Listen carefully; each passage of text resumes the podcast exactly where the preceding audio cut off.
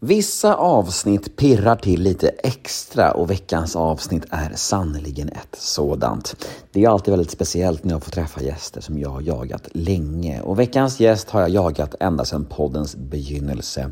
Han är en legendar inom svensk TV och film och ja, superlativen räcker ju knappt till när man ska beskriva honom. Det är en ära att kunna presentera Peter Dalle som veckans gäst i Nemo möter en vän avsnitt nummer 373. Och detta är ju Podmi exklusivt som vanligt, så det ni kommer att få höra här nu hos mig är en liten teaser på mitt snack med Peter. Ett litet smakprov om man så vill. Och vill ni höra fullängdaren så är det podmi.com som gäller eller podmi appen appen.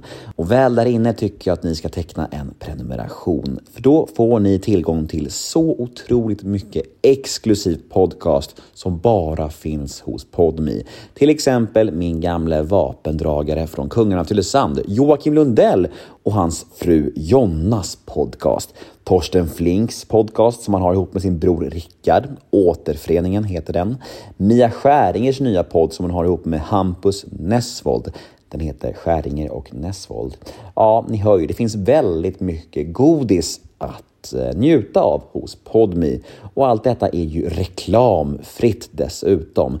Men vet ni vad det allra bästa är? Jo, de första 14 dagarna hos Podmi är helt gratis. Så jag tycker alla där ute borde testa gratisdagarna hos Podmi idag så kan ni utvärdera efter de 14 dagarna om det var någonting för er helt enkelt. Och då är det ingen bindningstid, ingen uppsägningstid, inget sånt trams. Bara 14 dagar gratis. Testa nu!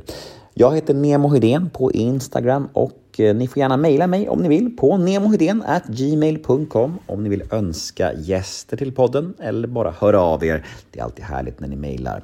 Och den här podden klipps ju av Daniel Eggemannen Ekberg. Men nu ska jag inte babbla mer. Nu kör vi! Dags för avsnitt nummer 373 av Nemo möter en vän. Här kommer nu den lilla teasern med Peter Dalle. Och vill ni höra hela avsnittet, ja, då är det PodMe som gäller. Men först av allt, precis som vanligt, en liten jingel. Nemo är en kändis, den största som vi har. Nu ska han snacka med en kändis och göra någon glad. Ja! Nemo, ja det är Nemo. Nemo möter en vän. Och jag, jag pratade med Henrik Schyffert om det där och, och han pratade också mycket om det här med att det är trots allt, eh, in the end, så är det liksom tidens varv som bestämmer vad som är okej okay att skoja om på något sätt. Alltså dels, dels publiken men också liksom klimatet, vad, vad man är i liksom. Ja. Eh, så det är därför det är så otroligt eh, problematiskt att liksom straffa folk för det de skojade om för 20 år sedan, som vi håller på med. Det är idiotiskt. Ja, ja, ja visst är det det. Och det, det, det, det jag har sagt att journalister många gånger beskriver, och framförallt kulturjournalister beskriver världen som de vill att den skulle vara.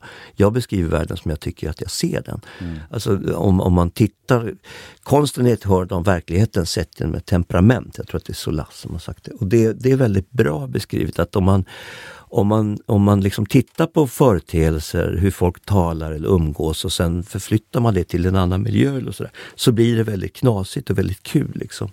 Vissa kan få skoja om vissa saker, att man har mandat att skoja om. Tolkning, tolkningsföreträde? Ja precis, mm. kvinnor kan skoja om kvinnor men män kan inte skoja om kvinnor. Eller eh, Yassin som då var liksom misstänkt för, för eh, vapenbrott och narkotikabrott och kidnappning och sådär. Men då säger man att nej men man måste skilja på verk och person. Och så kan man ge honom ett pris därför att han tillhör en grupp där det är okej okay att bortse från det. Eh, men jag tror inte Paolo Roberto skulle ha blivit årets kock. Därför att han har begått ett oförlåtligt brott, ett sexbrott. Och det kan du, jag tror att eh, jag tror nästan att jag skulle kunna komma fram och säga att det var jag som sköt Olof Palme och jag är jätteledsen för det, jag ångrar mig massor. Och det skulle nästan kunna gå i land med det, men ett sexbrott kan du inte bli. Alltså vissa saker är oförlåtliga.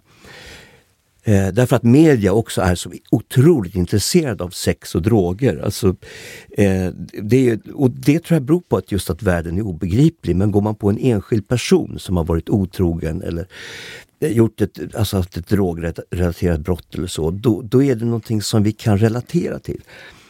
Ungefär varför vi också är så intresserade av kungahus idag. Det görs ju så mycket serier om, om kungahus. Och liksom det, det, har det här skvallret som, som ryktar sig mot enskilda riktiga personer är ett stort intresse. Och att det är så stort idag beror på att världen är så obegriplig för oss. Vi, så, vi kan inte göra någonting åt global uppvärmning.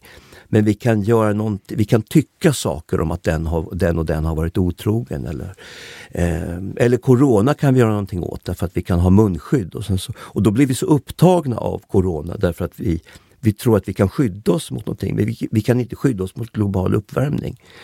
Vi kan köpa en elbil men vi kan liksom inte göra någonting annat åt det.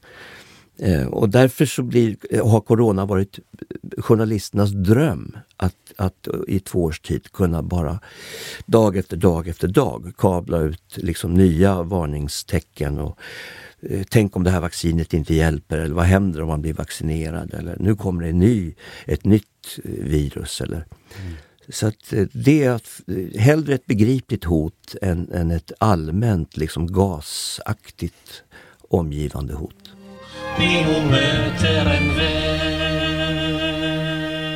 Åh oh. Åh nej vad tråkigt, där var ju tisen slut. Där var smakprovet med Peter Dalle över.